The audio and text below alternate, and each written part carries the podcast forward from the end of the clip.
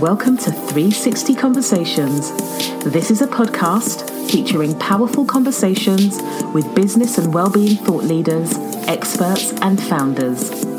We will be digging deep while sharing experience, insights, and tips for busy Generation X women seeking ways to strip back, simplify, live intentionally, and create space for everyday joy.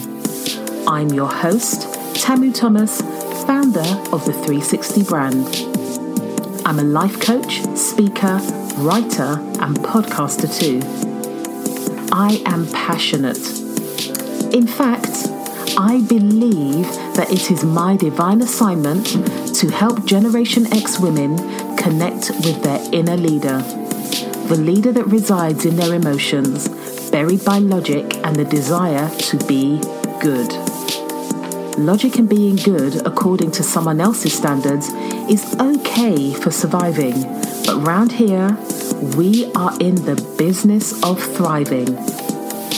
I use my background in social work, life coach training, and my superpower of loving kindness to help women connect to who they really are so they can expand into themselves fully embrace their leadership qualities, and relinquish the chaos that exists within the duality of who we are and who we think we should be. My intention for this podcast is to plant seeds and create aha moments that bring you closer to your center so that you can start to embrace your 360 degrees wholeheartedly. Welcome to episode 74. Today, I'm joined by Ruth Kudzi. Ruth helps coaches and consultants build and scale their businesses. She is also a best selling author and podcaster. Ruth and I have a really helpful conversation about how systems and strategy unleashes creativity. In this conversation, Ruth breaks down how systems and strategies gives our ideas form and creates a nourishing environment for our creativity to flourish. She also highlights how lack of system gives us places to hide and be unproductive. So, if you're somebody that fears systems or tends to wait for creativity to strike, I think you'll find this episode really helpful. Okay, guys, enjoy. Hello, loves. Welcome to 360 Conversations. I'm delighted to have you here and I hope that you're well. Um, today, I have a wonderful, wonderful guest, Ruth Kudzi. Ruth is a mentor and a coach. She supports women to scale their businesses by looking at their mindset and unpacking the things that hold them back and helping women. Well, my understanding is that she helps women to develop systems and strategies that helps them to flourish. Now, I'm really excited to have Ruth on this podcast. And I know that in the world of kind of like presenting stuff. Um, we often say, I'm so excited, I'm so happy to have you here. Um, but I really, really am excited. And it's going to sound like a really geeky kind of excitement, but I don't care. Um, I'm really excited to have Ruth here because what I have seen Ruth share in the world really fits into where I am right now. And it's not about this um, um, um, um, um agreeable kind of stuff that we we kind of do like oh yeah that's great i agree with you.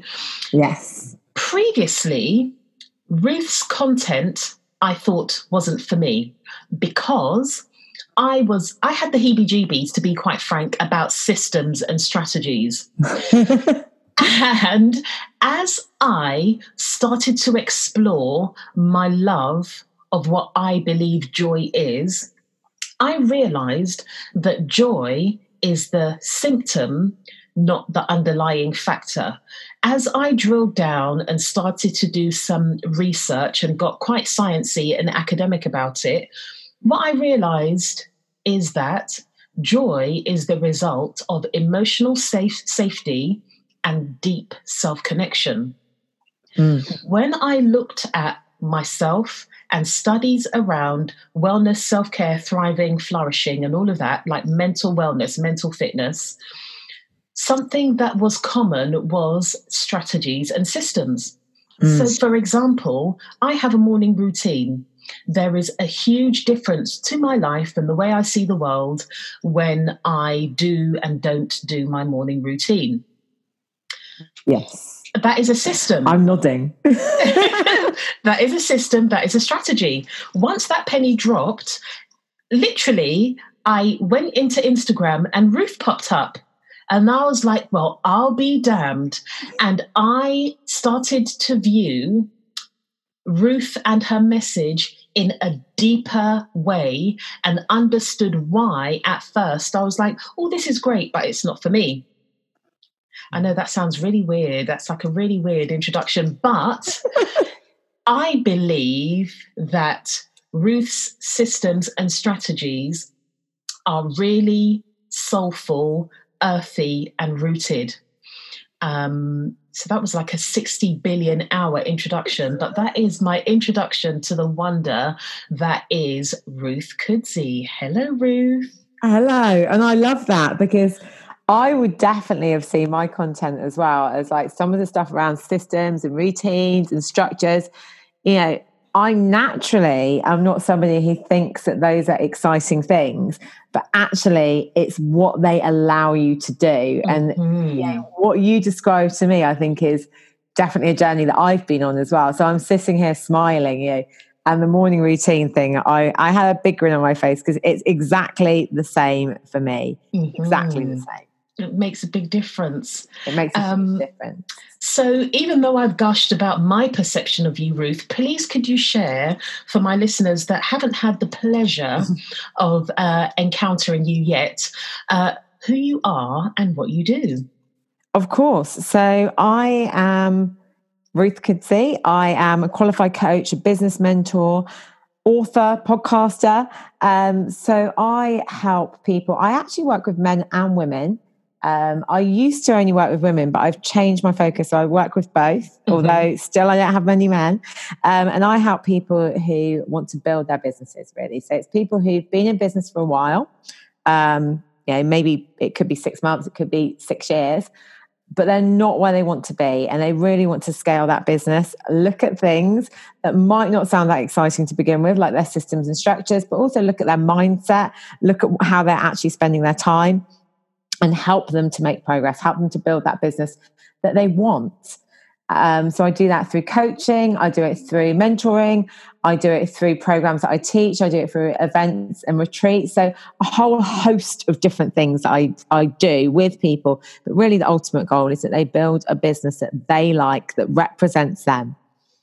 Mm, that they like, that represents them. Mm. Absolutely love that. Um, and, and Ruth, who is Ruth behind the business, behind the scenes? Tell us a bit about who you are. So I'm I'm a mum of two. So I've got two little girls. They're five and three. And I live in Southeast London. So I'm a Londoner. Um, I've been a Londoner for nearly half my life now. So I'm not originally from London. I'm originally from about an hour north of London, but I've been living here for nearly half my life. I was going to say for over, um, but I just did a little bit of mental maths there. So yeah, for nearly half my life, um, I would definitely say that you know, I love living in London. So this is this is this is where I will stay. But mm-hmm. at the moment, but we're kind of looking to move to a different part of London. So um, yeah, I'm pretty much I've been doing this business for about five years, sorry, four years. Mm-hmm. Oh my gosh, I'm not very good at maths. I'm not very good at maths. Um, so live with my husband and two girls, and yeah, we're pretty kind of you know I'm I'm not that rock and roll. I suppose things about me. Um, I used to love travel, so I've travelled. I've lived in Australia. I've lived in America. I've lived in New York. I've lived in Spain. Um, now we travel less, but we do still travel as a family, and I really mm-hmm. love that. And we have, um, and we are spending more time. So we went to Ghana for the very first time this year. So my husband's heritage is Ghanaian. Mm-hmm. And so we're spending more time there. So that's like a kind of longer term, there might be Ruth Kudzi doing a podcast from Ghana. Oh wow, that would be like I love Ghana. That would be it, so cool. If the Wi-Fi ever stood up. Oh my gosh. that is the one. That is the question. Thank you for sharing, Ruth. Um, let's let's get into it. So I uh, was on your website and. Uh, I noted that it said, six years ago, something in me changed. I was no longer looking to settle for mediocre. And I knew that unless I started doing what I really wanted to do, I would live a life with regret, a life I didn't want to live. What changed years ago? What's so funny? I'm laughing because I'm like, I can't even remember writing that. Of course not, because we do our, our, our website and we're like, okay, then let's do the real work now. Yeah. Wow. Cool. Mm. I can't remember writing that. And I do was I do write everything on my website, so I'm laughing at myself. Um, yeah, so six well six years ago, um, yeah, actually six years ago around this time, um, I I was working. I was the deputy head teacher in a big London comprehensive. I was single. I was I wasn't very happy in my life. And I remember going to a wedding and at that wedding, I maybe partook a little bit too much in the free alcohol mm-hmm. and waking up the next day and thinking I could either like continue to be miserable that I'm single. So a relationship had broken down about a year before. Mm-hmm. Um, continue blaming others, or I could do something. I could take ownership. So I then decided, made made a decision, and whether it was, con- con- I made a conscious decision to do something. So that was, you know, I started doing. I actually started doing yoga. Um, I used to do Bikram yoga all the time. Then, mm-hmm. so I started. I did my first thirty day Bikram challenge. I um, started to do meditation, which I'm still not completely committed to every day, but I do more of. Mm-hmm. And I said, right, okay, I'm going to meet someone, so I'm going to go on internet dating because you know I'm I know all of my partners partners before that had been friends of friends or people I worked with, and obviously I pretty much run out of the friends of friends by that stage. Um, and you know, it's hard to meet people when you work with teenagers. Mm-hmm. Obviously, mm-hmm. that's mm-hmm. not really appropriate. Mm-hmm. So um, I I then started internet dating, and in that three months, my husband absolutely hates me. Um, hates me telling this story. Um, in the three months I've met him, and I then we very quickly realized that that was this was it, and we then had our children, and then slightly after that, um, we got married. I started my business and everything changed. Mm. And I really think it was that conscious moment when I was like, actually, enough is enough. I'm not happy. Yeah. It took me longer to leave my job. But it's so interesting, isn't it? Like we all feel like this. Yeah. Um, at some point. I love that because we often think that it's going to be some massive, great big juggernaut of a thing that leads us to make changes. But yeah. you, you, said that conscious moment, it really is these subtle or not so subtle conscious moments that can change the course of our lives. It really is. And I mean, for me, it was a hangover. You know, mm-hmm. I'm, I'm going to be completely honest. Yeah, it was a hangover. Hangover. It wasn't. It wasn't like you know it. And you know, it, I guess it was like that realization that only only you can change. And I think I had been, and that person that was blaming other people. Mm-hmm. You know, it was my boyfriend's, my ex boyfriend's fault for for le- for leaving. It was you know, it was it was my boss's fault. It was, and I actually realised in that moment that that it was nobody's fault, like except mm-hmm. for mine, because nobody else was living my life. Ruth, it was quite it was quite a hard pill to swallow. I tell mm-hmm. you that. Mm-hmm. I think I did quite a bit of crying that morning. Listen, this personal development mindset stuff is not a walk in the park, okay?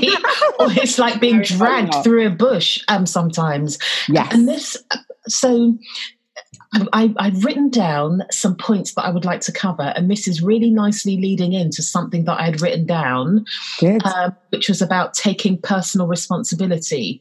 Um, I think this is a really big one, um, yes. especially as we live in a blame culture. We're, we're constantly looking for a place to lay blame Um, mm. And sometimes there is blame, but I think what we're talking about here is um, steering the ship of our lives. And, and as you said, um, it's it's down to us, and, and it is a tough pill to swallow. Um, may I ask, what does um, taking personal responsibility mean to you? What does it look like? For me, it's about actually with everything that we know, be, everything that we know, everything that we do, being conscious around it and understanding that we are directly responsible for taking that action. So, or that inaction. So, you know, if we, if we, I mean, I, am just thinking of a really silly example. If we don't put our rubbish out on the rubbish day and it doesn't get collected, that's our fault. Mm-hmm. If we, um, you know, if we don't, if we don't pay a bill on time and we get, we get, you know, and we get a my like my husband doesn't pay things by direct debit. So like if he doesn't pay his phone bill on time, which basically happens every month, I don't know why he doesn't do it. Um, you know, then he might get a late fee. I don't yeah. think he ever does. I don't know why. I don't know why he is like so archaic on that. you know, every single thing from those smallest things.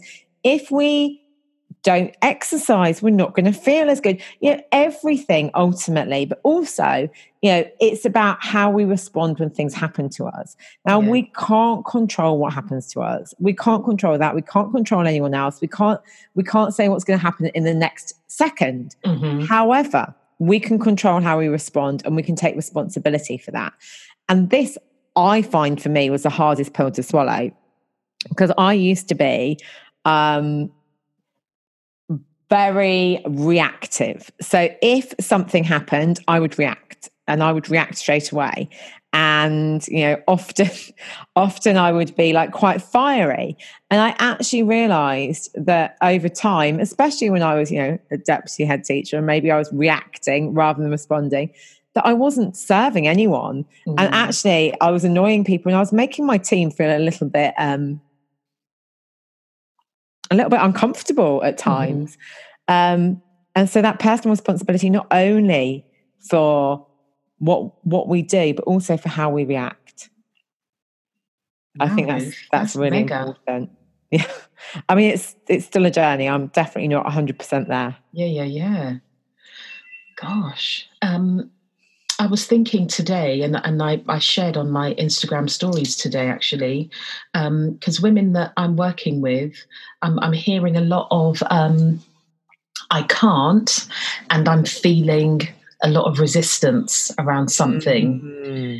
And thinking about that personal responsibility piece, and this isn't for everybody. There are some people that have genuine reasons, and before people get triggered and want to be really defensive, I'm talking about people that have actually done the work and know in their minds differently, but are are, are behaving differently. Mm. So something that um, I was saying on the Instagram story is um, replace the word can't or resistance with won't and say it out loud and see how that feels, how you experience that.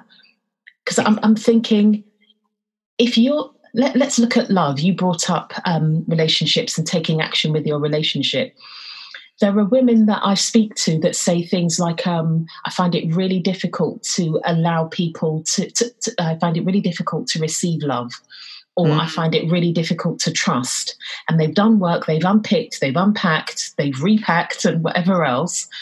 So imagine saying instead to yourself, I won't receive mm. love, I won't trust.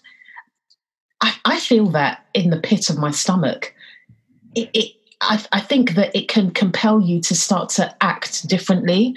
And I think, yes, we need to be compassionate, we need to be empathetic, but sometimes we need to have a grown up chat with ourselves and take responsibility. Mm, we really do.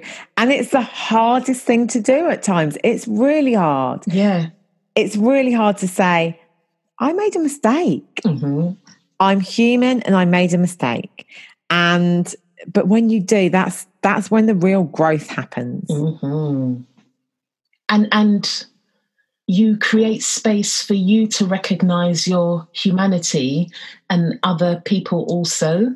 Um, so, my background is uh, social work. I was a social worker, uh, child protection, children and family social worker for 15 ah. years or ah. whatever. And um, I was in court very often, high mm. court, local court, London court, out of London court. I've been there. And something and and it wasn't intentional at all. It's not like it was staged. It wasn't strategic. But if parents and the uh, barristers for the parents or the guardian's barrister raised a mistake that I had made. Mm. If I damn well knew that I had made a mistake, instead of being defensive or trying to use to, trying to blame or trying to find an excuse, mm. I would take responsibility and I would apologize.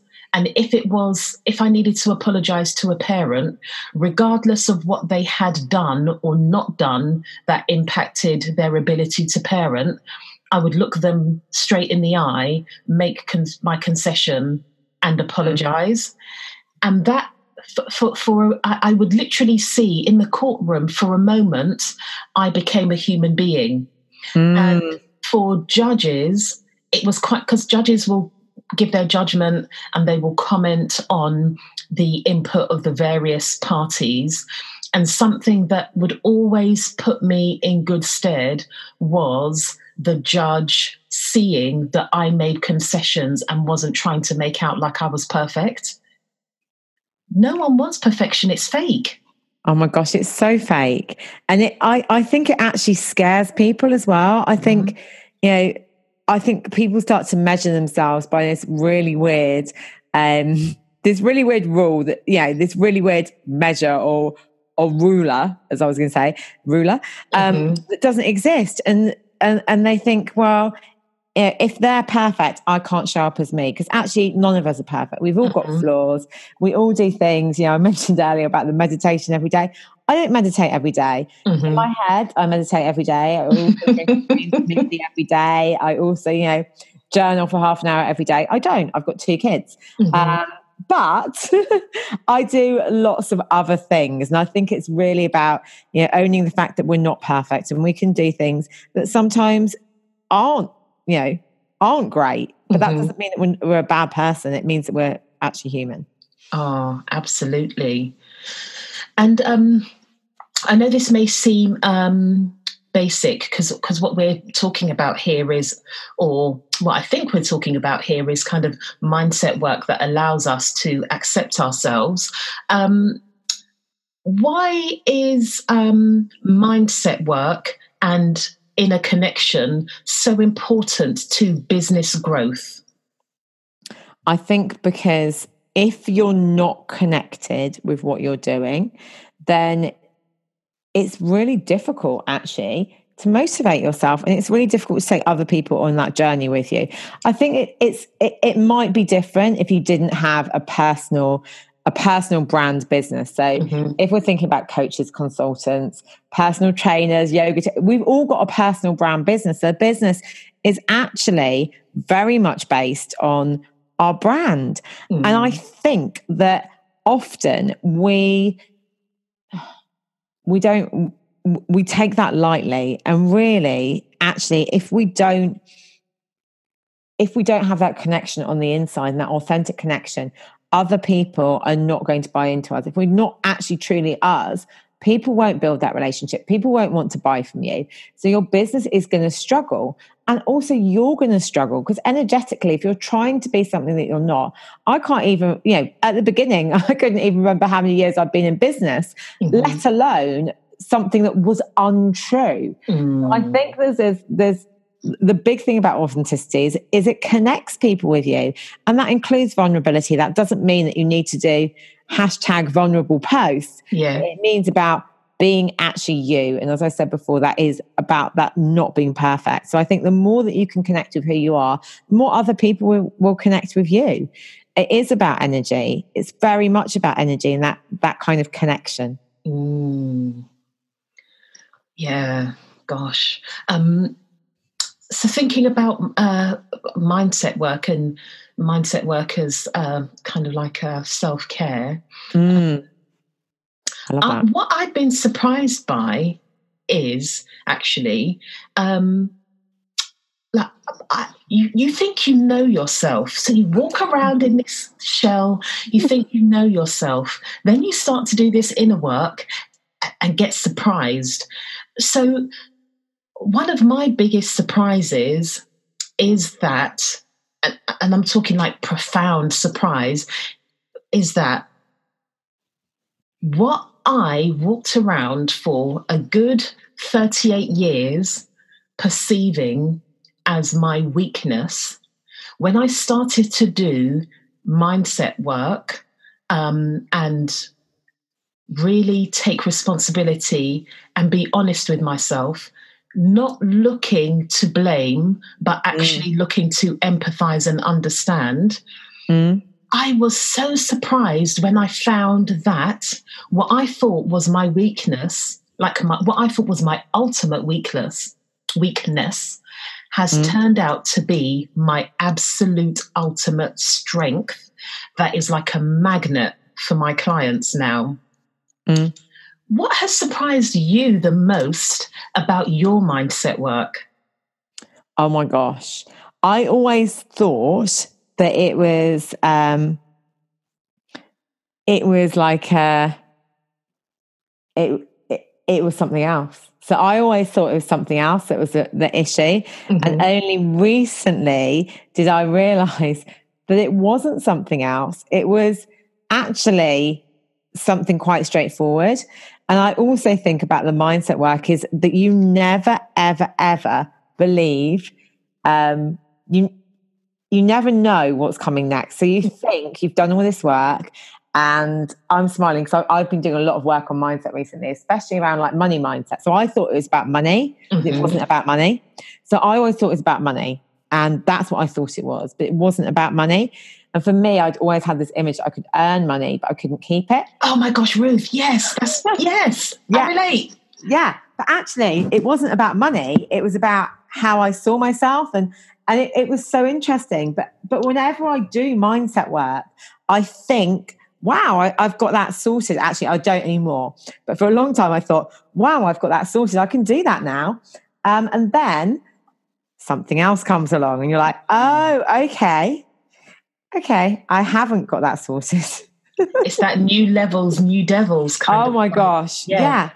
And actually, you know, it's really exposing being an entrepreneur because in our jobs, what we did is we would get the work done even if we didn't feel good enough even if all of these things were going on because i mean we are both working with with young people mm-hmm. um, but also because our bosses would check on us and ultimately yeah. most people i know are good girls so yeah. yeah we want to do well so we would we would do things because we had that accountability um, so it was very very interesting mm-hmm. definitely a huge um, a huge learning curve all of the mindset work. It's never done. And it is probably not what you think it is. Probably not. Absolutely. Absolutely, yes.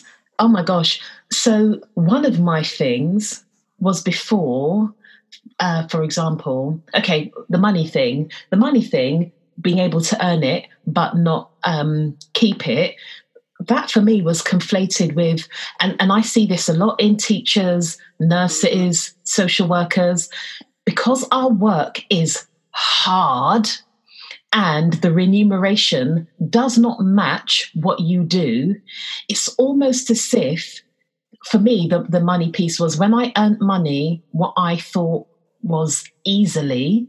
I never felt like I was eligible to keep it because I haven't grinded for it. I didn't nearly mm. deplete myself um, for it. And I had to really, um, really, really check myself because it's that whole notion of overworking and over stretching yourself being considered as normal when it's not it's unhealthy it, it, wasn't the job it's the way the job was structured and i carried mm. that through into my entrepreneurial journey mm. It's mad. It is It's not mad. It's not mad. It makes perfect sense. And when you register, when you see it, you can unpick it. Mm. Yeah, but it is. It's it's it's more and more, and it is.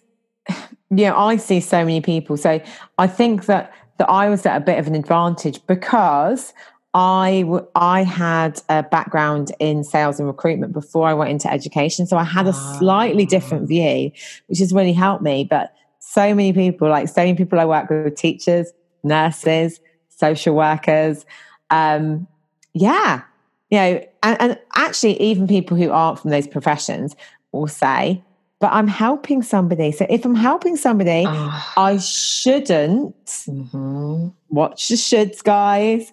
I shouldn't get paid for it because I'm helping them and they need help and I'm a nice person. And then it goes into that, you know, and, and I always, the, the thing that I always think is, you know, that question, I said it to somebody today actually, like, do they pay your mortgage? You know, are you are you able to be in a position where you can help these people and still live in your house and Mhm. for your kids? Mhm. and it helps reframe. I Mhm. think I was that harsh I said this morning. Like, does she pay your mortgage? Mhm. Let's ignore her. Mhm. no, I think sometimes we need that. Ouch. I'm thinking me about myself. Um, speaking of sales, actually, I've noticed that you talk quite a bit about sales and not being salesy. And when you are in a knowledge based, service based profession, where you think, oh my goodness, I'm being nice. You're not. You're using skills and experience that you've acquired over the years, and we spend Yes. so much t- money um, investing in ourselves to uh, improve and expand our knowledge um, that we we we uh, are not just being nice people. We're actually being really skilled people. Um, but from what I've seen from you, it feels like um, you. Well, when I've listened to you, because I did a bit of YouTube stalking and Instagram stalking and stuff. What came across is that, for me, anyway, this is how I received it that sales is about um, connection. Yeah. Please, could you sa- share some insights for in relation to sales not being salesy? Because we, we've got to sell. We're in business. We're not in you know vanity projects. We're, we're, we're in business. We need to we need to sell. We need to pay bills. We need to buy clothes. Yeah. and we don't even just need to do those things. It's nice for us to be able to go on a luxury holiday if we fancy it Definitely. And we, there's no reason why we need to feel bad about that. There's no reason. none I think um, it's sales as service. So for me, all of this, you know, sales is about building relationships and serving that person and giving people the products and the services that are going to get them the results that they want.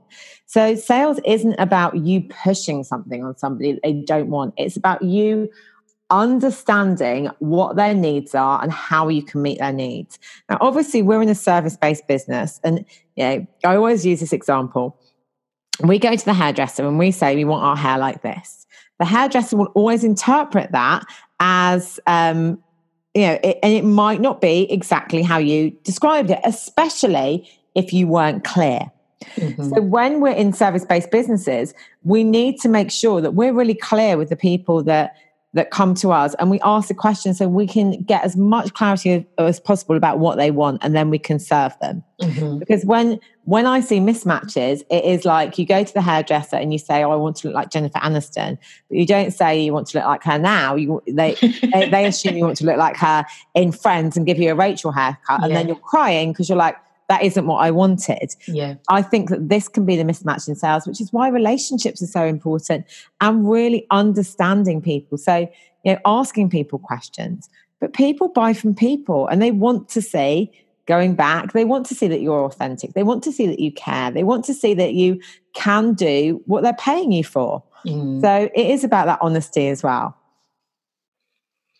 So I'm, I'm wondering, what is it in your experience? What is it that holds people back? So people create this beautiful product or service. Let's stick to services. We're talking about service industry yes. here. People create these beautiful services. They know the power of the services that they create. They know that they have something to offer or they believe they have something to offer. And quite often they've invested heavily in being able to be the best they can be in that moment to deliver this service. Mm. What what stops us moving forward? Fear. It's always fear. It's always fear. And I think it's fear of the unknown, fear of changing, fear that change could be different fear that we might be rejected, fear that we might be a failure, fear that we might be too successful. And if we're too successful, that might mean stress. And if that means stress, that might impact our relationships. Again, that's fear of change. Mm-hmm. I think it, it's always fear. Don't, I mean, it is always fear. I, I believe it's always fear. Ouch. Ouch. Yeah, I, I, I do think, you know, I think that we can have things that stop us obviously, like knowledge can stop us, but actually, we can find that knowledge if we really want to. Mm-hmm. But it might mean that we have to say that we don't know. It might mean that we have to put our head above water and say, I'm struggling. And again, that comes back to fear, doesn't it? We don't yeah. want to do that because we don't want people to know that we're struggling or that we don't know. Um, yeah. But how you get rid of fear is a, is a is another podcast altogether. I don't no, absolutely completely get rid of it. Yeah. We can move past it and acknowledge it.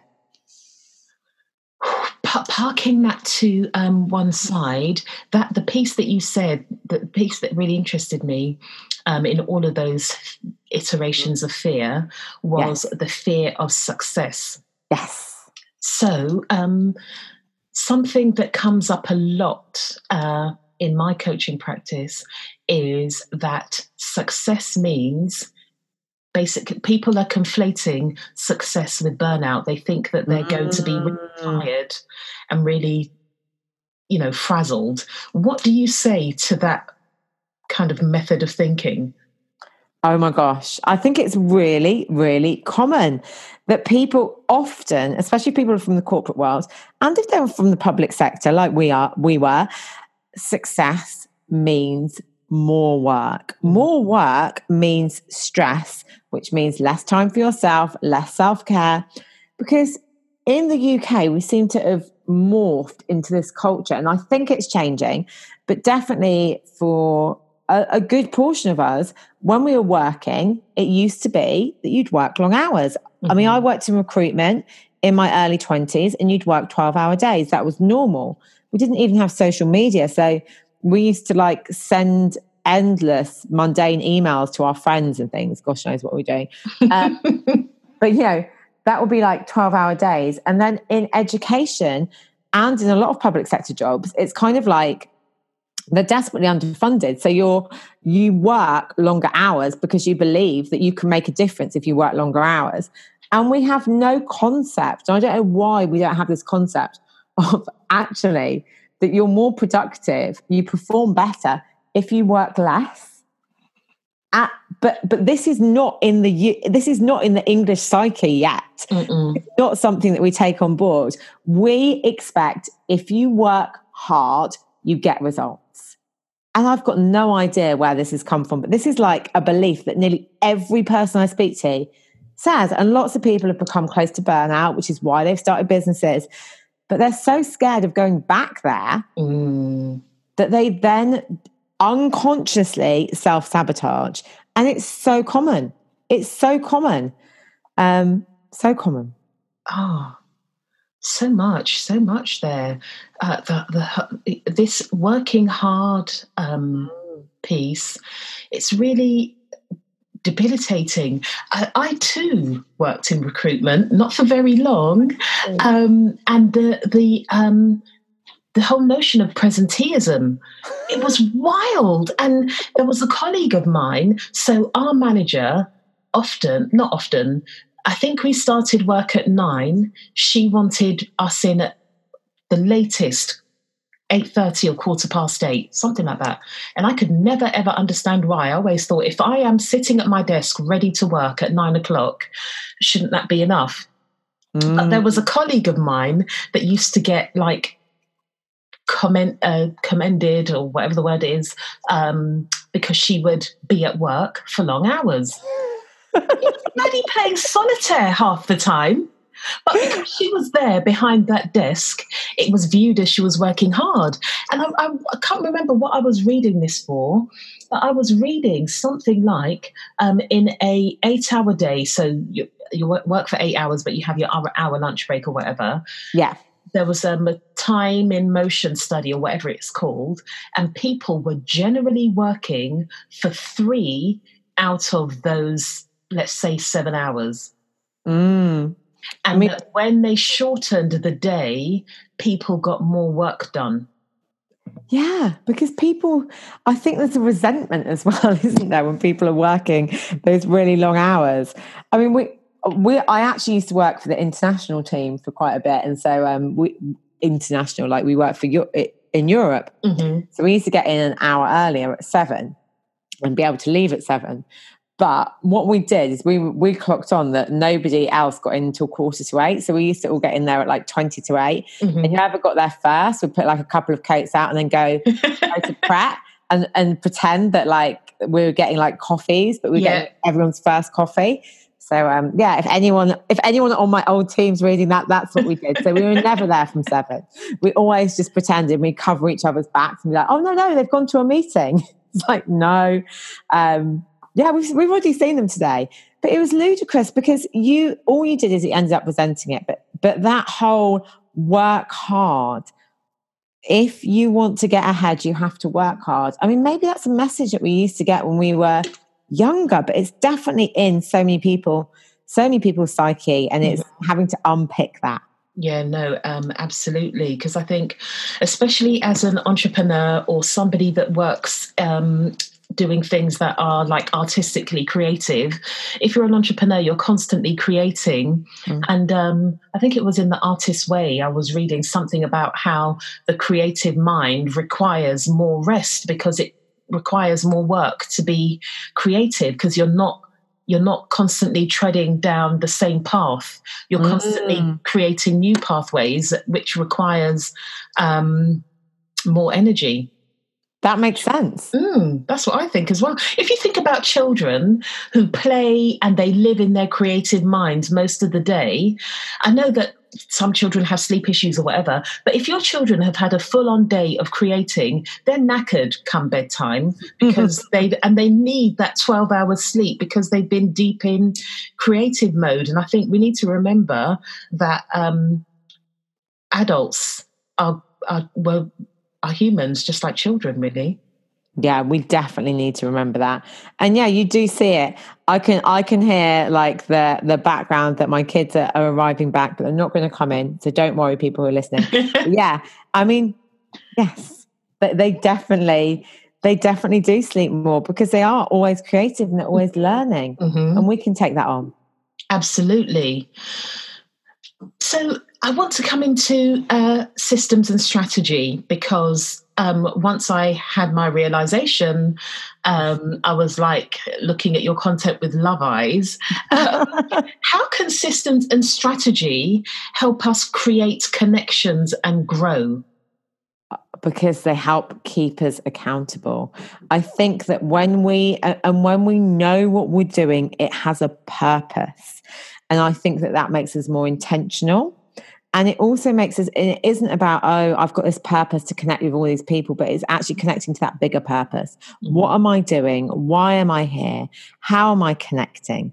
Um you know it's it's so important to actually build those connections. And I think that if you don't have the strategy in place, you do things willy nilly, you're scattergun, and you're not focused on actually what's going to help you progress, progress, not progressed. Mm-hmm. And if you don't have structure, um, I always remember as a teacher, we'd say structure liberates, and um, but it does, yeah. Because then you can be creative. But when there are no rules, you know, you've got nothing to. You don't have to do anything. And as an entrepreneur, we all know, and if there are people listening on here who've never done this, and um, you're definitely more disciplined than me. We all know how easy it is to actually not do very much. And you can spend the day, you know, basically chatting to people and not really doing anything and not really moving on.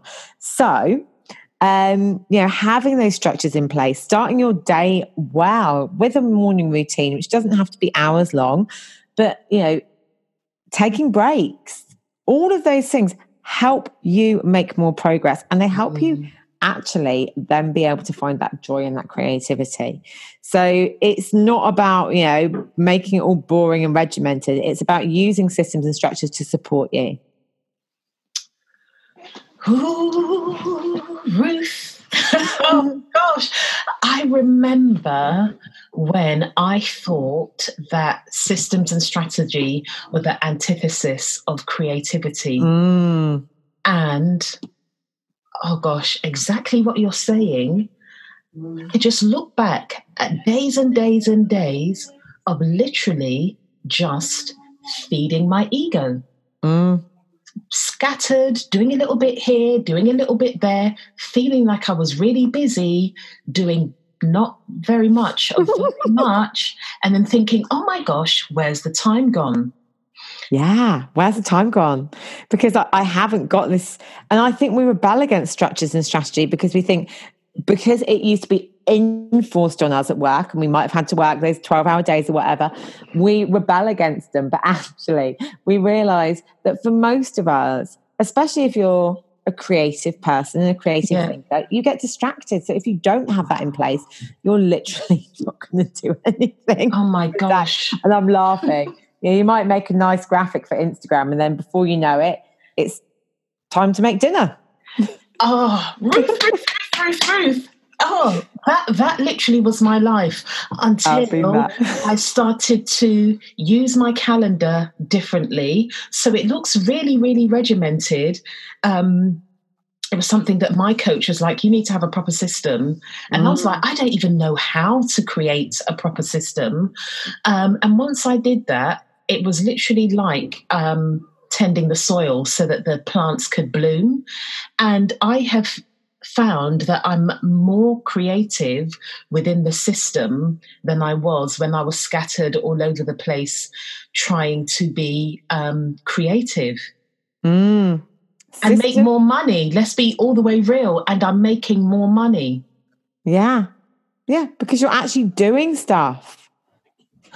And do you use any tools? Because something that I found really helpful, because I was in distraction mode um, and I was living life like I was Instagram, so being refreshed every minute, I downloaded this app called Flora because I'd heard about the Pomodoro method. Mm-hmm. Um, I'll put a link in the show notes. Um, I'd heard about the Pom- Pomodoro method um, and I found it difficult to do it on my own. So I got this app called Flora, and you can set it for however long. I do really well with 25 minute chunks. And sometimes I get into such a deep flow state that the alarm comes and goes and I'm, I'm so in what I'm doing, it doesn't matter. Um, do you have any tips for um, things that could help us with being more accountable to ourselves with our time?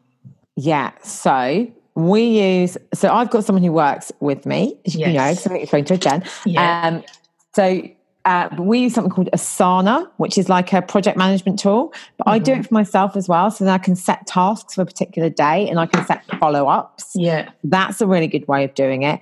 And I use good old fashioned Google Calendar. Yes. It's not that old fashioned, is it? Um, it is these days. Diary. no. Um, and I block things out. And then what I do, and this is from recruitment days, in the before I before I finish for the evening, I look at my next day and I plan it out and I put my breaks in. Yeah. I put everything down on that piece of paper. I put any exercise classes, put anything that I need to do. Um, you know, like if I need to call the kids school or do anything, I put that all in my calendar and then it's all there. Yeah. And I find that that really helps. That isn't an app. That is really old fashioned. That's called a pen and a piece of paper. I actually used to print it off when I worked in recruitment, but we don't, our printer stopped working. and We don't have a printer. Do, do, people have printers at home, or is it only? I do. I love mine. That don't. Maybe it's only the kids that don't. Yeah, I yeah. do. I do, I do love a printer. yeah, you are. That's it. You're you're yeah. very very ethical. Exactly. Um, yeah, I I think that um, you know when you're working on your own. So when you used to work, when you worked in an office or within a team or whatever, you were accountable to other people, even mm. if you weren't really like answering to the people sitting around you, the idea of sitting down idly or playing about on your phone or whatever whilst everybody else is working, for me, that was um, an incentive. So I had to think about um, using tech to support me. Um, mm. So, you know, for example, I've toyed with different ones, but the ones that I'm settled on at the moment is um, FreshBooks for accounting um, and this and oh. that and the oh. other. Um, and something that I was thinking about because I've seen it all over the place, and then I heard you talking about it was, and this isn't uh, sponsored or whatever. I was interested because I heard Ruth talking about it, and I've heard so many people talking about it. Is um, Kajabi? Mm. Oh yeah, Kajabi. So Kajabi is basically, and there's lots and lots of other of other platforms that are similar. Kajabi is great because you can put all of your kind of course content up there. You can. We are transitioning. We are going to send my website so it's up there. You can have landing pages. You can send emails. So it's all in one place. Yeah. Um, I'm not using the functionality to the full effect. You know, I'll be completely honest. Um, but I always say if it's good enough for Brendon Burchard, it's Hello. good enough for me. yeah, yeah, totally. it's about keeping it simple, isn't it? And and actually, so many of us complicate things and complicate everything. Um, I don't know why. I don't know why we do. I think it's a human condition. I think so too, and so much so that um, I was saying this to coaching clients. Like there was one in particular that would constantly be taking like 10 steps backwards to take the one step forward. So I said, I want you to write in bubble writing on an A4 sheet of paper and put it where you're going to see it all the time. Make it easy. And I thought, damn, Tamu, you're talking to yourself. So I have got that up there because we, we do um, overcomplicate. It's almost like I think it feeds into that narrative of it has to be hard to be meaningful. If it's simple, I mm. remember I had an event with uh, my friend Nicola. We do a series of events called Wellness is Wealth. And the mm. first one, well, the, the first two, we, we've only done two, but they've been so easy. The first one, like, we were almost pinching ourselves, like, was this real? Did we both share a dream or something? Because it was so simple. But then I mm. said to her, we have to take stock we decided, we set the intention that this was going to be easy at the beginning, but it's almost like we couldn't believe our intention because we're still, although the behavior is different, the mindset is still stuck in the hard work mm. frame of mind. Mm. So interesting. It is so interesting. Do you have any other um, resources, books, podcasts, um, or whatever that you can recommend to listeners that are curious about adopting systems and strategies? Okay, Amy Porterfield's podcast is a massive go to. I would say she's really good.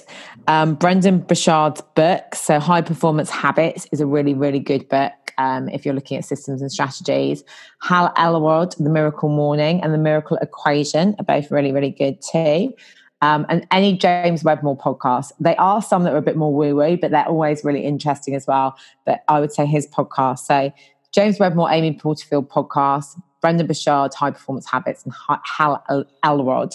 I can never say it properly. Um, Miracle Morning and Miracle yeah. Equation. We're not afraid of woo around here, so that's all good. but hold up, wait a minute. Ruth Kudzi, what about your book? Yeah, my book. I mean, my book, to be honest, is not so much. My book is about people who want to change their career. Right. some good bits in there. And my new book, my new book's going to be a bit more woo. All, all a bit more about um, self coaching and self discovery. So I'm really looking forward to actually finishing writing it and then bringing it out. we we haven't got our cameras on for this recording to make sure that our sound doesn't get impacted with bandwidth youth Um, bandwidth youth use. Yes. Ruth if you can see my face right now when you said I'm writing a book that's a bit more woo, my face is lit up. Yay! Bring on the way. Um, and you know what, right? I was drawing to a close, but I do have to uh, shoehorn this in. What we call woo, I would like to refer to as metaphysics. Mm. And as um, science and technology is advancing, we are now having a lot more evidence to support these practices that may be more spiritual or woo woo, metaphysical, whatever you want to call it. I, I know that years ago, um, meditation, for example, was dismissed as for hippies and, and whatever else. And now there is credible science that shows the benefit of meditation. Um, I remember talking to somebody about visualization and they said it was woo woo. And I was like, You're saying it's woo woo, but visualization is a technique that um, high performance sports coaches use with their sports yeah. clients. Um, so I think it's, I think what I would invite people to do is be open. Because let's be quite frank, how we've been operating thus far has resulted in mental ill health crises left, right, and centre. We, we, we, I think we need something not necessarily new. It's like going back to what we were doing before industrialization. It is.